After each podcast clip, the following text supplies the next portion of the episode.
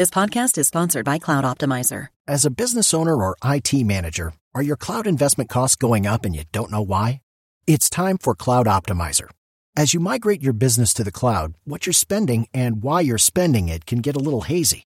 But Cloud Optimizer clears up the mystery and puts the cloud to work for you. Cloud Optimizer starts by analyzing usage patterns, right sizing resources, leveraging discounts you may not be aware of, implementing automation, and much more. And by reducing unnecessary expenses and maximizing performance, Cloud Optimizer guarantees you a savings of five times what you spend for their service. As you utilize cloud based services more and more, you don't have to lose sight or control of your spend. You can stay agile, streamline your costs, and optimize your performance, plus save significant money with Cloud Optimizer. Make the cloud work for you with Cloud Optimizer. Get a free assessment and find out how much you can save by going to cloudoptimizer.com. Go to cloudoptimizer.com for your free assessment. That's cloudoptimizer.com. Was that the New Orleans Saints on the field at Lucas Oil Stadium yesterday or the greatest show on turf? I certainly couldn't tell a difference because the Indianapolis Colts defense let the Saints go up and down the field all afternoon long. What needs to change for this defense and where do the Colts go from here? Let's talk about it. Welcome to the Horseshoe Huddle podcast presented by Fan Nation on SI.com, part of the Fans First Sports Network. My name is Andrew Moore, and I'm joined here as always by my fellow writer and analyst at Horseshoe Huddle, Drake Wally. Drake, I was not expecting a 500 yard performance from Derek Carr and and this Saints offense, but that's what happened yesterday. And boy, do we have a lot to talk about tonight. How you doing, buddy? I'm doing really good. It was a nice, relaxing weekend. Um, like you said, though, holy cow, was I not expecting this either. Uh, this is a team that was, I even thought was on the verge of toppling because they really didn't have any identity against any competition they had all season, and they ran the ball pretty well. But Derek Carr picked apart the secondary. He had over 300 passing yards, as we'll talk about later. But yeah, not a good look for for Colts fans. Not a good look for the secondary, and it starts to beg the question: Are you going to do something to address that? Yeah, and and this is something. This is kind of a position group that we had talked about even in the spring and, and through the oh, summer yeah. months. You know, uh, they were kind of playing with fire a little bit with the quarterback position, deciding to go young, not bringing in any proven talent, and and really, if if injuries hit, uh, they they could be in trouble. And it certainly looks like that has that was kind of the case yesterday uh, for the Indianapolis Colts. I want to give a shout out to uh, people that are already in the chat. Truett with uh, his, uh, getting us off to a hot start with the super sticker tonight. True, it says in the words of Admiral Ackbar, it's a trap. Uh, uh, so yeah, yeah trap I mean, game. Trap game. That's yeah. that's for sure. And and and really, it wasn't even a trap game because the Colts were coming off of a big loss to to the Cleveland Browns. Uh, and and I think I think I mean a lot of other parts showed up, but.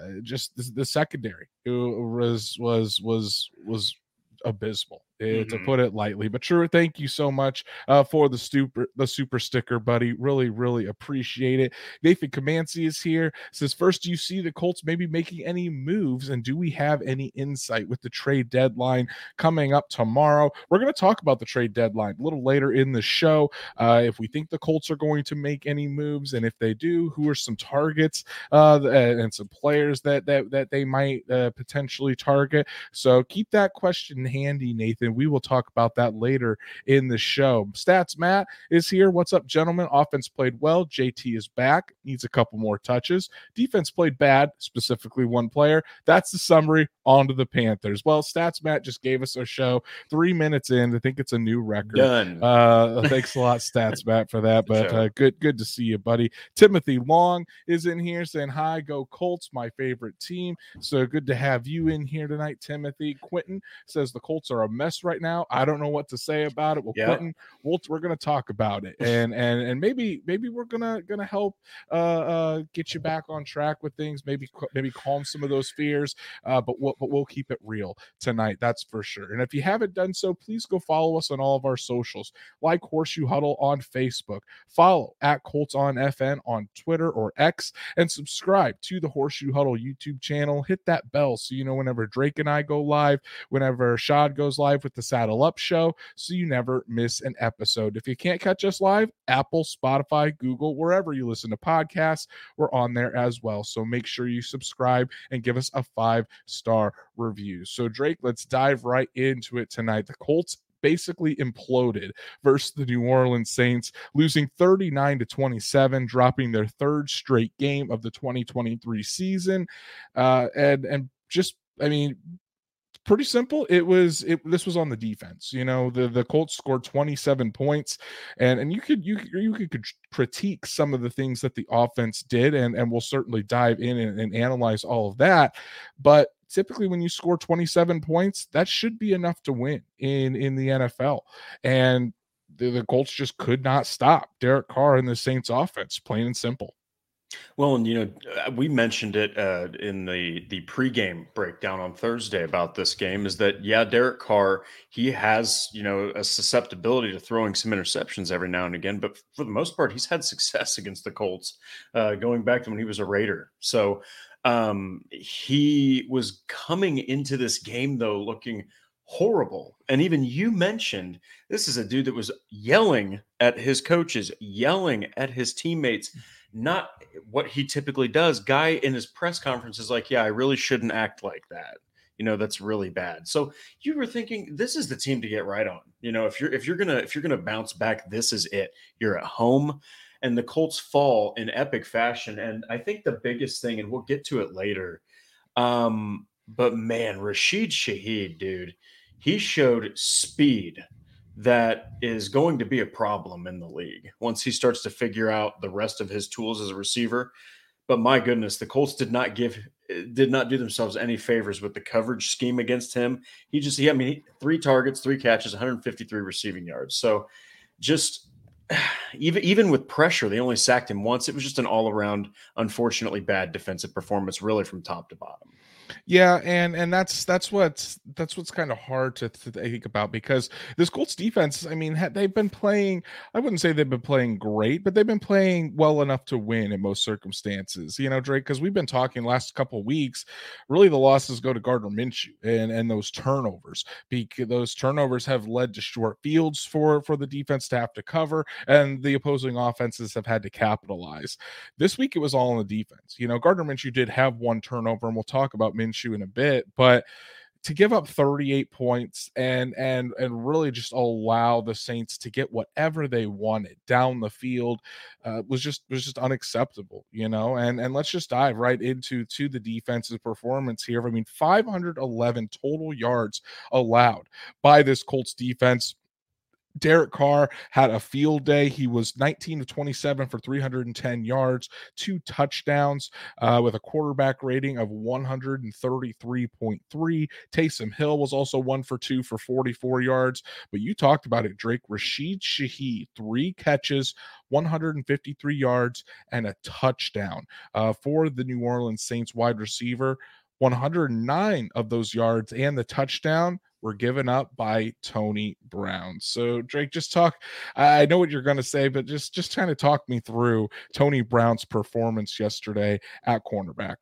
Well, before that, for a moment, I mean the the leading rusher for the Saints wasn't Alvin Kamara on 17 carries for 59 yards.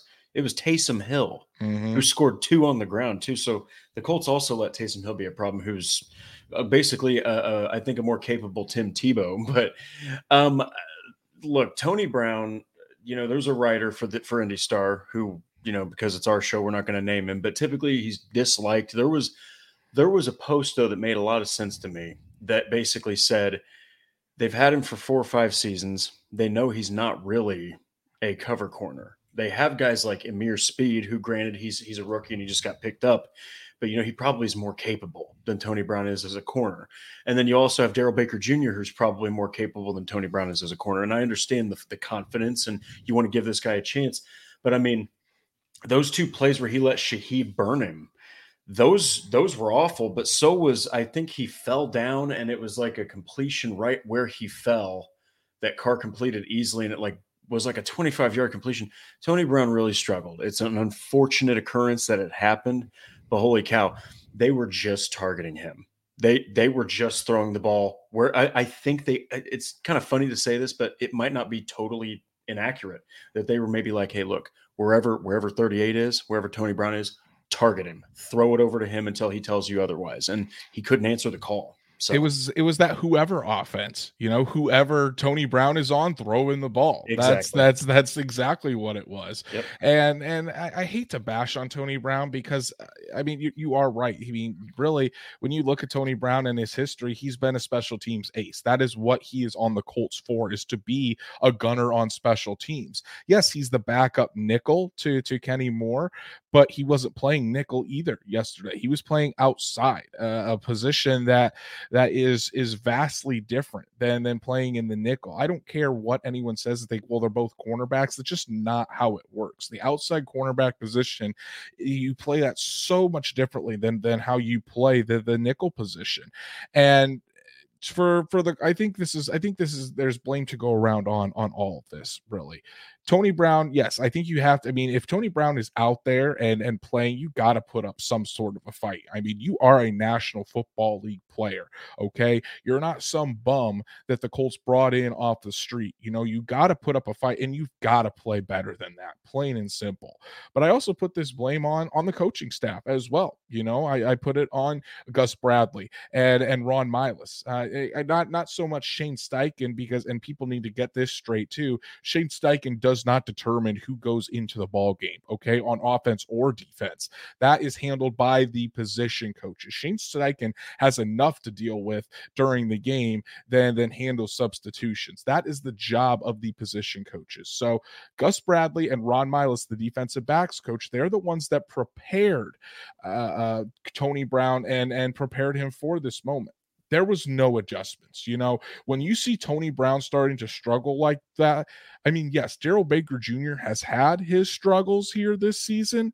Nothing like that. Nothing compared to what Tony Brown had yesterday. There has to be the substitution to get Darrell Baker Jr. in there. Darrell Baker Jr. played zero defensive snaps yesterday. When when Tony Brown is playing the way Tony Brown played like that, that can't happen. An adjustment has to be made. And and I know that that, that Steichen is going to defend Gus Bradley like he did today, but no. Yeah, Gus Bradley and Milus, that has to be done. You can't just let that guy continually get cooked over and over and over again. We knew it after the first quarter that that, that Tony Brown needed to be benched and Darrell Baker Jr. needed to come in and and and for for them to continue to just let this guy out there let this guy be embarrassed and let this guy continue to give up yards and points i mean that falls solely on the feet of gus bradley and and ron milus yeah, and when you look at his, uh, I mean, his PFF grades, like this, this is obviously a guy who struggled, but you know, the confidence the confidence becomes an even bigger issue because if it's someone out there who's clearly struggling like that and you keep him out there and he's just continuously struggling it's only going to be a slippery slope until it's just a full blown you know blown play or multiple blown plays from from uh, Brown. But his, on 55 snaps okay he had a defensive grade of 26.8 which I believe was the lowest of the game. He absolutely co- coverage grade of 28.4 a tackle grade. Okay, so not not just his coverage was struggling, his tackling was too. It was 27.2. So look, Jaylon Jones also struggled too, but he was far better in coverage. Okay. Darrell Baker Jr. would have been an upgrade. Ameer Speed would have been an upgrade. On the depth chart, Tony Brown is behind Kenny Moore on the depth chart. So it's like you're considering him by depth chart standards, he's a nickel corner. He's the guy who's the slot dude. Why is he on the outside? I don't. I, I, just didn't understand the placement of Tony Brown there. Again, I understand you want to give him a chance. At one point, up until a couple games ago, he was the only guy on the team that had a pick. Um, so I get it, but he is a special teams ace. He's a guy who maybe can fill in for a quarter, okay, and he can be effective. But man, to, to have him out there just getting roasted like that, even by the Saints' arguably third receiver, man, you really should have gotten him out of the game. You had other options that would have easily been an upgrade. Well, and the thing is, too, I mean, it wasn't just like Darrell Baker Jr. wasn't the only option. You yeah. know, Kenny Moore, when when the Colts are in their base defense, we have three linebackers, two cornerbacks out there. Kenny Moore does play outside. He's does it's not like he comes off the field during those plays just because he's the nickel. When there's only two cornerbacks out there, Kenny Moore is one of the outside corners. He just shifts inside to the nickel when the Colts go into nickel and dime packages.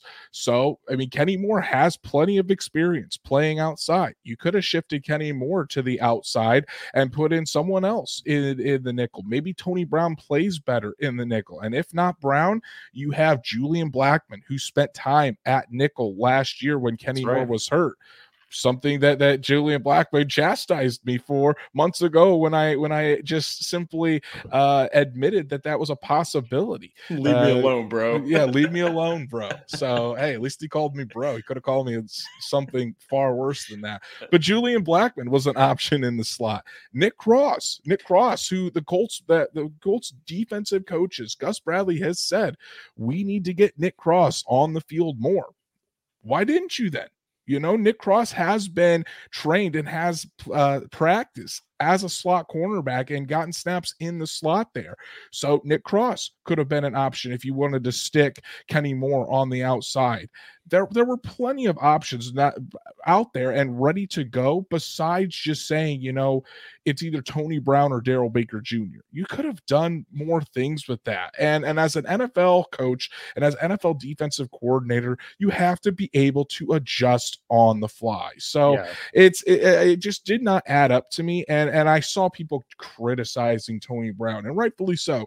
Tony Brown was awful yesterday, but this also falls at the feet of the coaches, and it also falls on the feet. I'm not gonna, and I, I saw also saw overreaction saying that, that, that this falls on Chris Ballard and he should be he should be fired. Listen, I am not going to to fire Chris Ballard over a fifth over a cornerback five performance, you know, and it's not like Chris Ballard made the decision to put Tony Brown out there, and it also wasn't Chris Ballard who made the decision to keep Tony Brown out there. That was on the coaches. So does does Chris Ballard hold some accountability for not ad- maybe addressing the cornerback position properly in the offseason by maybe not bringing in some some more vets on the outside? Sure, you can go that. But as far as what happened specifically yesterday, I'm not going to put it much on Chris Ballard. That is really the, the the the bulk of the blame goes on Gus Bradley, Ron Milus, and those defensive coaches. Yeah, I mean Ballard's not giving the orders from the press box, you know, or from from the suite, like, "Hey, I'm going to need you guys to rotate out Tony Brown and please put in another cornerback." Like that's not his. That's not what he's doing. So uh, I, I understand there's a lot of frustration because you would see time after time after time, 38 was running after a receiver, he was falling down, or he just wasn't making a tackle. It was it. It's it's not it's not wrong to criticize Tony Brown for a bad performance, but to like hate on the guy, it's it's a bad game. It was just an all around terrible game, but not just from him. Okay, like mm-hmm. even certain offensive players also didn't play the best either. Uh, but the defense as a whole, man, I I think you could say the worst of it was Tony Brown, but man, as a whole, they really didn't do themselves all the best favors either. So. No, I mean the Colts. The Colts missed Grover Stewart there in the middle. There were multiple times where where the linebackers missed on plays. Uh, I saw I saw Zaire Franklin whiff on a, on a couple. I thought yesterday, just looking at the linebackers, I thought Shaquille Leonard played the best out of all the linebackers yesterday. Shaq looked like Shaq again, you know, and and and so there, there was mul- there's multiple blame to go around. But but looking at the cornerbacks position specifically. How concerned are you with this cornerback position moving for, forward, Drake? I mean, Dallas Flowers is not coming back the rest of the year with that torn Achilles. Kenny Moore, yes, Kenny Moore is playing at a Pro Bowl level. I think we're all we can all be comfortable with where Kenny Moore is at, but you can't put Kenny Moore at, at, at every single corner spot. Juju Brents has played well when he's in there, but again, dealing with that injury, and we're not sure when exactly he'll be back. So, how concerned are you with the cornerback position for the Colts right now? Well, um, They've let up at least 35 points in the last three games, all losses. Uh, this was the most embarrassing because it's not the Jags and it's not a defense that is like the Browns where you're going to be having a slugfest. It's a team that was really walking into this game under like under equipped as far as like how they were connecting, and the Colts just gave them the easiest game, especially Derek Carr. Derek Carr looked happy for the first time this season against the Colts. So I, I think there is reason to worry. I think there is cause for, for concern. Even though this wasn't supposed to be a quote unquote playoff season, I think you still have to treat this like we got to do something, right? Like you can't even even if you were to say, all right, Darrell Baker, you're now starting. Tony Brown, you're going to be backing up Kenny Morgan, and then we're even going to move Ameer Speed behind Darrell Baker Jr. You still need to bring somebody in, I think. Somehow, some way, you need to maybe elevate someone from a prep from the practice squad. Something needs to happen at cornerback. You got to bring in more bodies because you just can't have another situation where you have one guy out there just getting cooked over and over. And again, you mentioned it, Milus and and and uh, Bradley really need to be the ones to answer for keeping Tony Brown out there and just letting him get destroyed. And one guy I haven't mentioned though, but I, I think he has been playing very well is Jaylon Jones. You know, Jaylon Jones honestly has has played a lot better than than than I think people want to give him credit for, just because he doesn't have an interception. You don't really hear his name often, but since Dallas Flowers went down, Jaylon Jones has has played pretty well, you know, and and for a seventh round pick that wasn't even a guarantee to make this roster, uh, I think he's done a, a, really good job, and, and I want to continue to see how he does uh, uh, throughout the rest of the season. We have a, a, super chat from the CFO himself, Patrick Rye, making his first appearance uh, on the screen here for us this morning or this morning, this this evening. You can tell I've I've been working uh, quite a bit today, uh, but hey hey, uh, thanks a lot, Patrick. Really do appreciate it, buddy. He says, send a first to Denver for Pat Surtain. I'm over this inconsistent secondary. If they don't, that first should go to a cornerback in 2024 anyway, not a wide receiver. So, Patrick, I'm going to play devil's advocate for you. Well, first, uh, for just a little bit. First of all, one first round pick for Patrick Surtain, that ain't getting it done. Uh, it's it's it's it's probably going to be close to, if not more, than the deal for Jalen Ramsey. Uh, Jalen Ramsey, I think, fetched two first round picks and a fourth round pick if i'm not if i'm not mistaken Stat, stats matt check my check my uh, uh uh stats or check my memory on that but i think it's going to take more than that and i, I just where the colts are again, they're not in win now mode, so I don't think they'd want to give up that much draft capital for for Pat Surtain just because they're not in that win now mode. And and and to be honest, you know, if Juju Brents comes back, then you do have a good cornerback. You could be able to find another cornerback next year in the second round. And if the Colts keep losing, you know, Marvin Harrison Jr. really will be a possibility. And you want to pair Marvin Harrison Jr. with Anthony Richardson for the next 12 to 14 years, I think I'd take that over any cornerback in this draft class. So, um, I, I, just don't. I just think it's going to be asking price for Patrick Surtain is going to be too much for the Colts, especially considering how the Colts aren't just that one piece away from from competing for uh, for a Super Bowl. It's it's still going to take some time. And hell, I might be way off on this. What do you think, Drake? I mean, I, I that would be a wonderful idea. First off, I think that the Bron- the Broncos have made it like clear that they aren't interested in letting Surtain go because I think he's literally the smartest defensive player they have. But I mean, yeah, I agree. And, and, Andrew, I don't think the Colts have the position right now to make that trade make sense. But I will say, I also believe that they do like Dallas Flowers. I, I think that they really like Dallas Flowers. I think that it was so tragic that he couldn't go this season because it's like I was really excited to see what he was going to do. Very athletic corner that can keep up with literally like if he would have been covering Rashid Shaheed, I don't think Shaheed gets away with speed. Okay, I think that Flowers keeps up with him. So we'll see. But you know, I think that'd be a wonderful, a wonderful, um, you know, occurrence if it actually would happen. But yeah, the Colts aren't going to much. Okay, stats Matt does say that Ramsey to the Rams was two ones and a four. So, Jeez. so I, I, was I was correct on that, and that Patrick Surtain would would fetch that easily. I mean, he's yep. a top five cornerback in the NFL. So it'd be it'd be really tough for the Colts to to get that away. The best option for the Colts right now would be a veteran free agent like a Casey Hayward. Otherwise, you're probably looking at at a free agent in the spring or or in the draft. And this is kind of what I wrote last night. You know, the Colts made their bed with how they handled the the cornerback position wanting to go young and and and not and not choosing not to go after these veteran free agents. Now they kind of have to lie in it. And unfortunately, there there really isn't an easy obvious fix uh, until until after the season. So Patrick, really appreciate the comment, buddy. It was a, a fun conversation, honestly. Yeah, like like, like like discussing that. Uh, and, and, as always, you you you you definitely make our show better. So thanks a lot, Patrick, for that. But but let's talk about let's let's switch gears here a little bit, Drake. Let's move to the offensive side of the ball mm-hmm. and and talk talk about Gardner Minshew. And and for the most part, I thought Minshew was was solid yesterday. Uh, I would say he was probably average. Uh, took took care of the football for the most part. Uh, 213 yards and a touchdown, but that and two touchdowns, excuse me. But man, that interception with the Colts only down, I think the Colts were only down one at that. And it was right after a Zach Moss, a huge Zach Moss run that got the Colts down uh, in scoring position. The momentum was on the Colts side.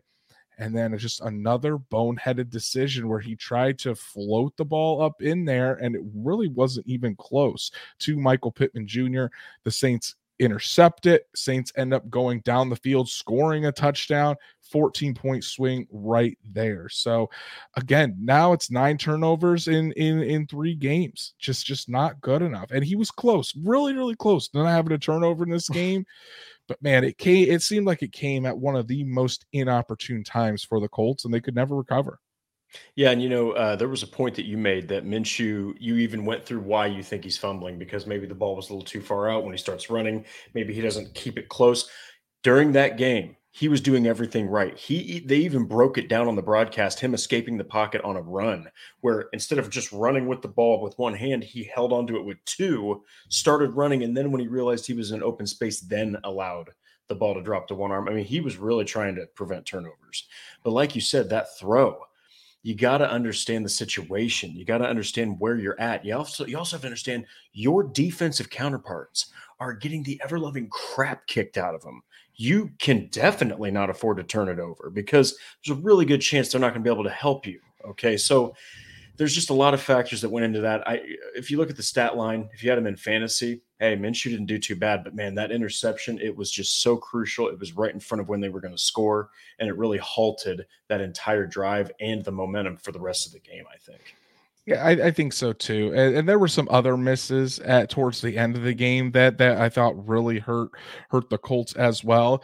But again, it just it kind of gets back to the that moniker that that we've been talking about. Drake is you're you're rarely going to win because of Gardner Minshew. You can definitely win with Gardner Minshew, but as far as him leading a fourth quarter comeback and and putting the game on his shoulders to to get you a game winning drive, you just don't I just don't have that confidence in Gardner Minshew that that I even had earlier this season with with Anthony Richardson to to be able to do that. Like Anthony Richardson when he's out there on the field, you always have a chance. With Gardner Minshew, it's just you you feel like it's going to take a miracle. So, uh I mean, solid but just just not good enough from the backup quarterback on Sunday. And then let's get into uh, another topic here that that really crossed the minds of a lot of Colts fans and was is creating a buzz on social media.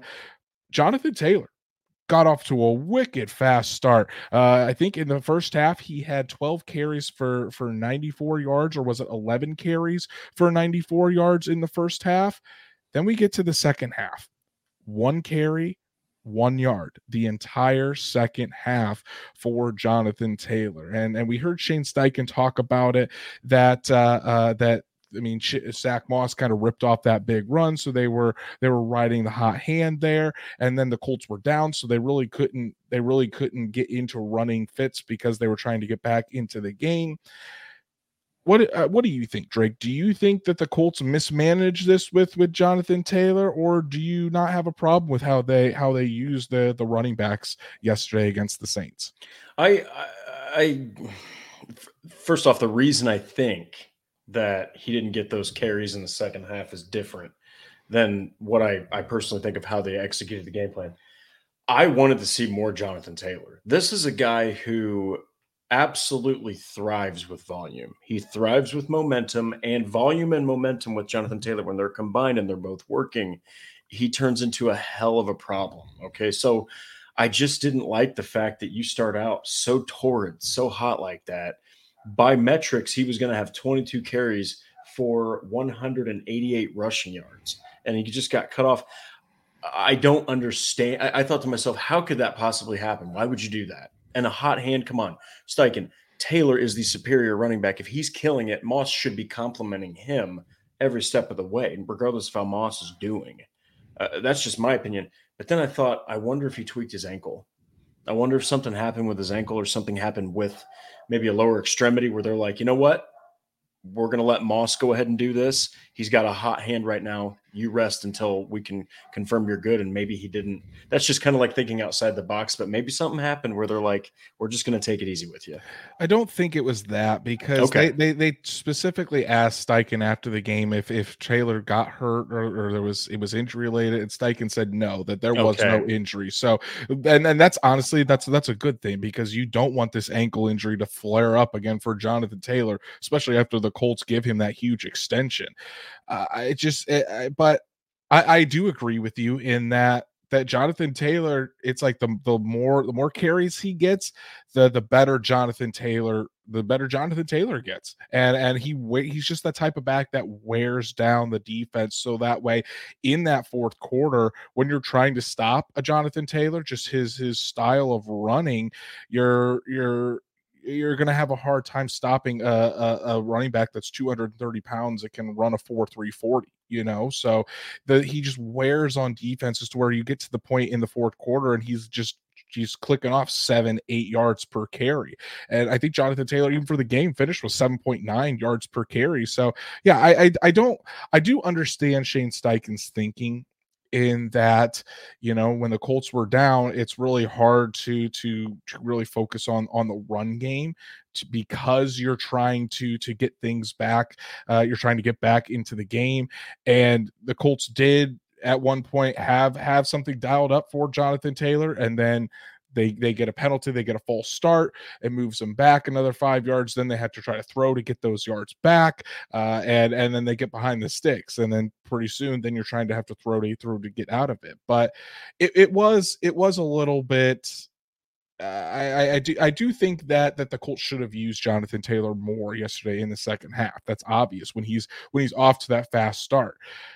I also don't think that was the main reason that they lost you know because for for all this talk about yeah jonathan taylor should have been in the game wasn't like zach moss was out there playing like a scrub either. Zach Moss averaged six yards per carry yesterday as well. He think he had 11 carries for for 66 yards. So it wasn't a major drop off by any means, but but yes, you, you do need to have Jonathan Taylor out there more. He looks 100% to me. Uh, so I think you can take the training wheels off and you can start riding your your bell cow back once again. You know, look to get between 15 to 18 carries every single game for Jonathan Taylor, maybe even more, because, like I said, it, he wears down teams in in the in the second half, and and he's not used to being in a in a running back by committee uh, approach. Shane Steichen really isn't used to having a bell cow back. So yes, I understand Zach Moss is there, but Jonathan Taylor is a different animal. He's a different breed of running back. He needs to be your go-to guy, and he needs to have more lenience and and and and more. I think more needs to be focused on getting Jonathan Taylor his touches, whether that is in the running game or even in the passing game because Jonathan Taylor has shown this year in that that he can catch the ball and he's gotten the ball in open field in multiple situations from Gardner Minshew has been able to make something of it. So, do I think the Colts lost because Jonathan Taylor didn't get the ball in the second half? No. But do I think Jonathan Taylor should have still gotten the ball more in the second half? Absolutely.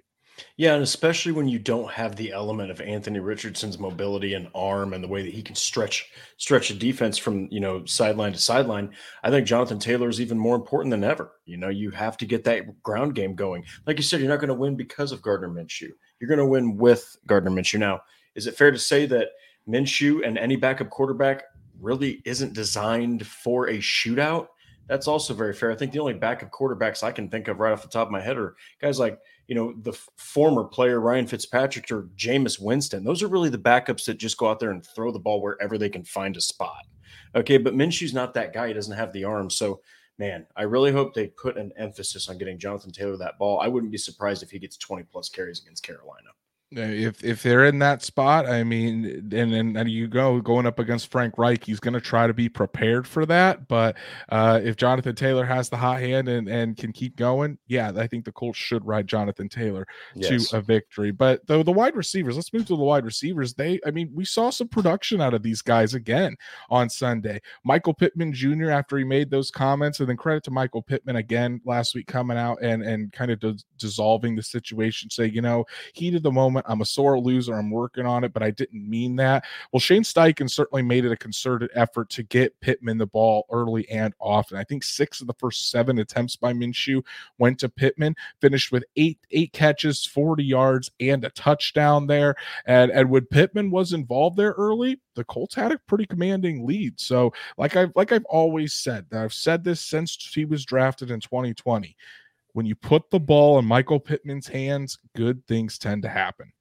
Yeah, and that touchdown he scored was awesome. He really fought hard for that, and I, I again he, he leads the team in catches. I know it was only forty yards, but they were really pressing him pretty hard, and I think they the the Saints defense made an emphasis like we're taking him away. We're going to force rookie Josh Downs to beat us, which I think that we'll get to Josh Downs next and how he answered that call. But man, Michael Pittman, he just continues to prove people wrong game after game. This guy is a legitimate number one receiver in the NFL. Again, he's playing with another different quarterback, and it's a backup quarterback, and he continues to lead the team in targets 13 for the game and catches with eight. Well, after that hot start, the Saints made an adjustment on oh, defense. Yeah. I know, yeah. I know, maybe some on the other side aren't aren't uh, privy to making adjustments on defense, but the Saints did make an adjustment, and they they started doubling and and pushing coverage over to Michael Pittman, which opened things up for Josh Downs, who had again another really good game for the rookie. Seven catches, 72 yards. He's now on pace for over a thousand yards in his rookie season. And just can't say enough about Josh Downs and, and just finally giving another consistent receiving threat uh, opposite of, of Michael Pittman Jr. That when Mike when Pittman is taken away because he's being doubled and because coverage is rolling over to that side, you have Josh Downs who can win his matchup there in the slot and has been proving very vital for this Colts defense to to be able to move the chains and, and get down the field. Yeah, and look, Josh Downs is continuously showing that he may be one of the, those guys you look back on in a couple years and you're like, he was a ridiculous steal. Okay, he's playing incredibly well. He looks more. I think I, I, can't remember which broadcaster it was, but someone said this guy just does not look like a rookie receiver. His instincts are veteran. His speed is veteran. The way that he runs his routes, veteran like. This guy is going to be a problem. He's already being compared to T.Y. Hilton. Look, man, I'm just going to go ahead and say this. I think he's a better route runner than mm-hmm. T.Y. Hilton. I think he will be a better route runner. And no offense to T.Y., but he didn't make it work too well outside of Andrew Luck. Josh Downs is out there making it work with a rookie quarterback who's not supposed to be accurate and a backup quarterback in Gardner Minshew.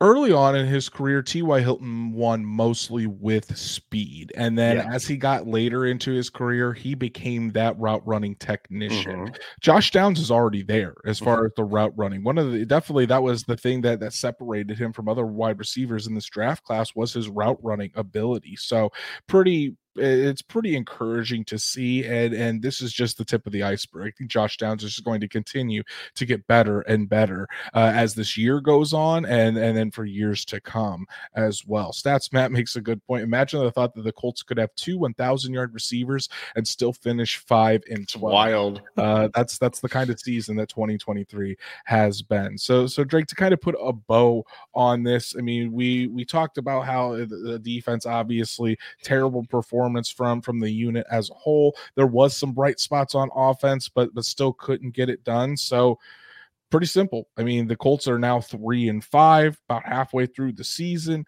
and have some winnable games coming up that they really need to take advantage of to to kind of get their season back on track. So, where do the Colts go from here? Man, three losses in a row. Uh, typically, this is where you have you're at a crossroads as a team, especially when it's in the middle of the season. You have the perfect games, though. Okay, you've got the Carolina Panthers. I don't care if Frank Reich's the play caller; they are not equipped right now to play NFL football. The fact they beat the Texans, the Texans should have probably ended up winning that game. Okay, like it's eh, they need to win against Carolina, plain and simple. And then they have the New England Patriots, and they have them in Germany. It's not in Foxborough. Okay, this is neutral ground here. So uh, I don't know if either team has more of a presence in Germany, uh, but I don't think it matters. I think you got to beat the you got to beat the Patriots, man. This is the one time you might talk about Bill Belichick's career where his team absolutely sucks. Okay, so you got to take advantage of it. His defense is always going to be there. The man is a defensive genius, but that offense is really struggling. So, man, look for that defensive front in that game for sure yeah, these next two games are crucial. Big. You know, if, if, if as far as must win games are concerned, I think this week in Carolina is a next is a must win game for the Colts. You know, you got to win against the, the the Panthers. You got to beat the Patriots. Both teams are struggling and have worse records than the Indianapolis Colts. Have to go and win those contests. If you do, then maybe you can still you still have a chance to make something out of out of this season. If not, then you're probably looking to 2024 and yep. and you're starting to look at at the draft position and and where the Colts will be picking to potentially add more talent whether what does not matter what side of the ball doesn't matter if it's they get lucky enough to get a Marvin Harrison Jr. on on offense or a Kool-Aid McKinstry on on defense at cornerback uh, but but these games are crucial and and I think the Colts if they want to make something out of 2023 still they've got to go 2 and 0 uh, before they head into the bye week. So Drake, let's let's get let's wrap up here and, and talk about some some of the injuries. There luckily the Colts had no injuries on Sunday, no new injuries to report. So we'll just talk about the guys that missed Sunday's contest. Obviously, not a single uh, player was missed more than Juju Brents. Juju Brents was out with a quad injury. Uh, the Colts haven't really said how long Juju Brents will be out. They don't think it will be long. Um, they don't think this is going to be something where he needs to go on IR, at least not yet. Uh. But the sooner Brents can come back, the better for this Colts defense, obviously. Look, man, this season it's three and five, but people need to realize there's a lot of rookies that these Colts have selected. In fact, I think who who went out on uh, season-ending injury? It was Daniel Scott. It was um, uh, Le- Titus Leo, and Jake, then Jake Witt, Jake An- Witt, and Anthony Richardson. So, so yeah, so they've lost four of these twelve guys. Now, here's the thing, though: you're really excited about Richardson. Well, look, Jaylon Jones is playing great. Juju Brents is playing fantastic. I think. I think for the expectation, you're talking about Jaylon Jones was such a late round pick. He's actually out there playing pretty decent. Juju Brents is playing exactly like the Colts needed him to, and it's it's kind of a shame that he's already hurt, but I think it's just been one of those seasons, man. I think that the injury bug has uh, kind of plagued the Indianapolis Colts locker room, and you just hope Juju Brents doesn't have to go into IR because, like you mentioned, I have heard that floated around his name though. Right.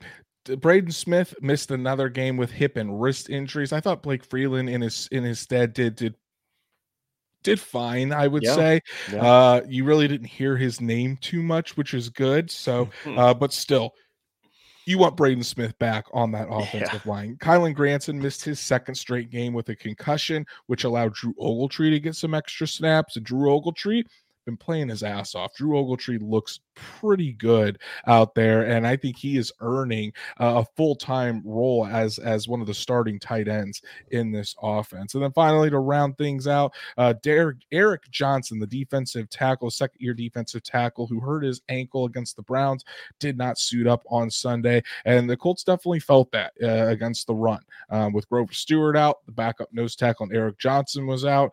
It allowed the Saints to to really damage some things when when really all you have to focus on is double teaming DeForest Buckner and and then there's a wide open lane in there. So all those guys, I think, desperately the Colts desperately need them back to help get them back on track. Yeah, and you know, I know that Braden Smith's an easy one to go to, but I think, like you said, Freeland is actually playing like a pretty damn good backup tackle right now. So I'm I, I think you need Eric Johnson back. Love Taven Bryan. I was a fan of him when he got drafted, even though he's kind of you know, since he was first round pick, he's kind of considered a bust at this point. But the guy just gets destroyed in run defense, man. He just gets absolutely manhandled. If it's third and seven, great. If it's third and one and 96 is out there, that ball is probably getting ran in his gap. Exactly. Now let's talk about the latest Colts news and rumors. Specifically, since we're coming up on the NFL trade deadline, now we're going to to kind of address Nathan's question from earlier on in the show. Uh, deadline for for trades uh, in the NFL tomorrow at 4 p.m. Eastern time. So Drake, I know you've already written a piece. We've already written a couple of pieces about this on horseshoehuddle.com uh, about if the Colts will make any moves. If they do, who should they go after? Who are some players that might be traded away? So Drake, I want to hear it from you, buddy. Do you first of all, do you think the Colts will end up making any moves? And then, just for the sake of argument, let's say they do make some moves. Who are some guys that you think that that should be targets or or could be targets for the Colts uh, here here as the trade deadline is now less than 24 hours away? Yeah, they're not going to do anything. that, so that no, they're they're not going to do anything. But uh, if they did, or if for some reason a hail mary throw gets caught and they make something happen, three guys came to mind.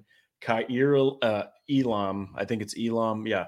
Yes. Kaiir Elam from the Buffalo Bills. I think that it's not working for him there, but I think with the fact that he's like, let me see, 22 years old, so much to still mold. Okay, like I think that that is a is a really interesting one right there. I do like Terrace Marshall Jr. from the Carolina Panthers.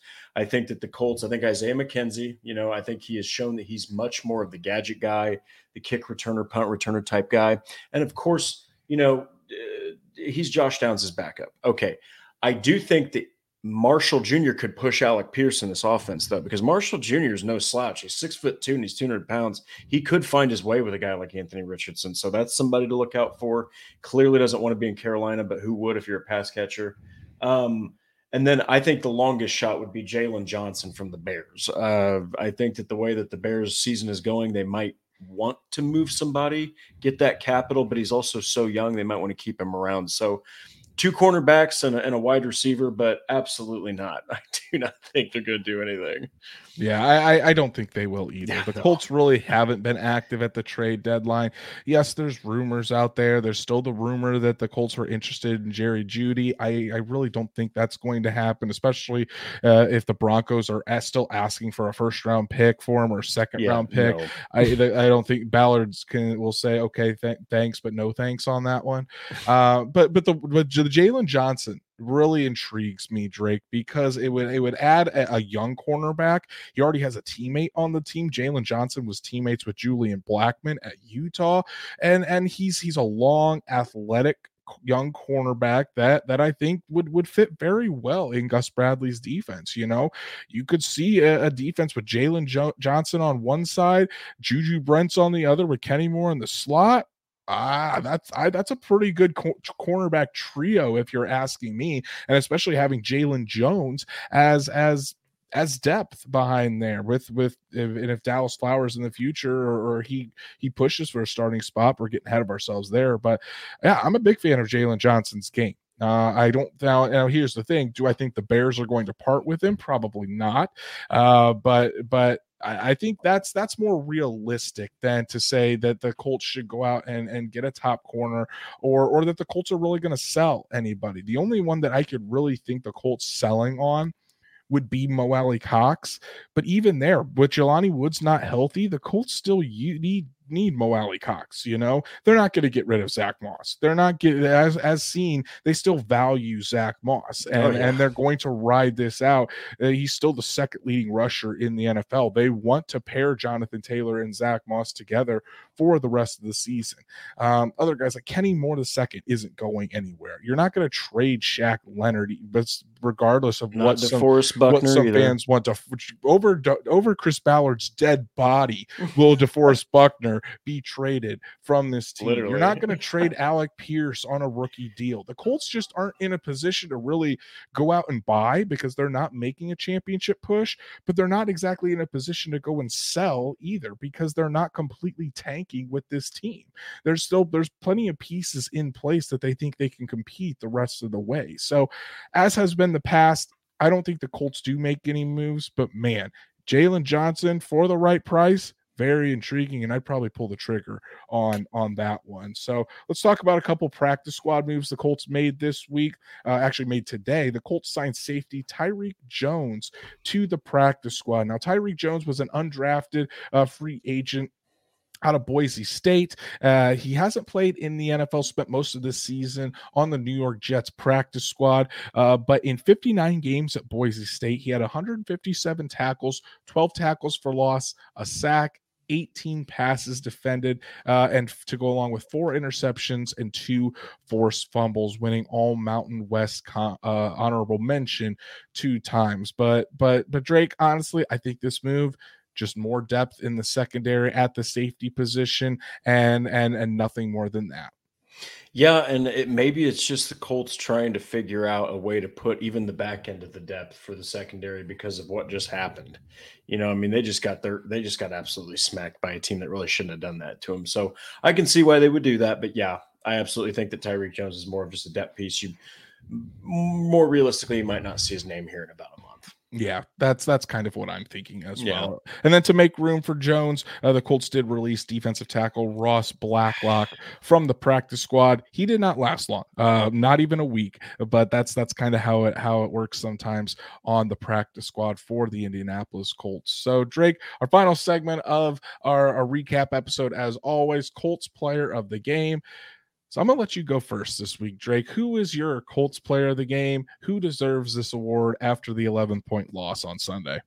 I was gonna say I was gonna say Josh Downs, but I I was just like, gosh, I've just been saying his name every week at this point. So I'm gonna go with Shaq Leonard. Uh, okay, Shaq Leonard had a season high 11 tackles. He was on the field a lot, but look, man, he's getting overshadowed. He's making he's making progress game after game. He's starting to play better and better. Him and Zaire together had 25 tackles, but Zaire having 14 is really no surprise. Shaq Leonard, though, my player of the game. It's good to see him back and out there attacking the football. It really is. And, and like I said earlier in the show, Shaq Leonard looked the best again. He's yep. getting better each and every week. And it's kind of getting on that timeline where the Colts think he could be back to 100%, back to his old, self by November. 11 tackles. He was consistently around the ball, making oh, yeah. plays. I thought Shaq Leonard played a hell of a game uh, yesterday. And, you know, it, it's looking more and more like we're getting that Shaq Leonard of old.